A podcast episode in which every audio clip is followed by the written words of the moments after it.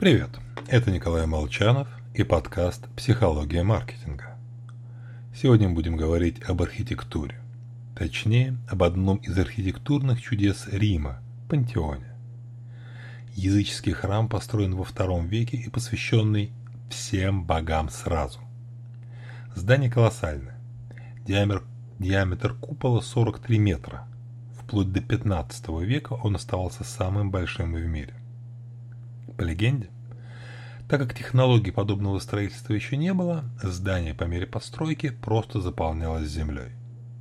Выполнявший роль опалубки и строительных лесов, землю император Эндриан приказал смешать с золотыми монетами. А после возведения купола объявил, что каждый, нашедший золотую монету, может взять ее себе. И жители Рима очистили здание пантеона от земли за сутки стимулируйте покупателей выполнять нужные вам действия.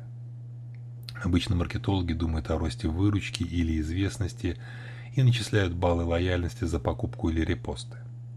Хотя целесообразнее расширять бутылочное горлышко воронки продаж.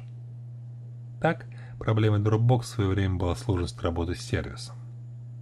Точнее, пользователи, как и все нормальные люди, осваивали программу методом научного тыка, а в результате пропускали полезные фичи и Dropbox стал награждать бонусными 250 мегабайтами пользователей, изучивших материал функционирования сервиса.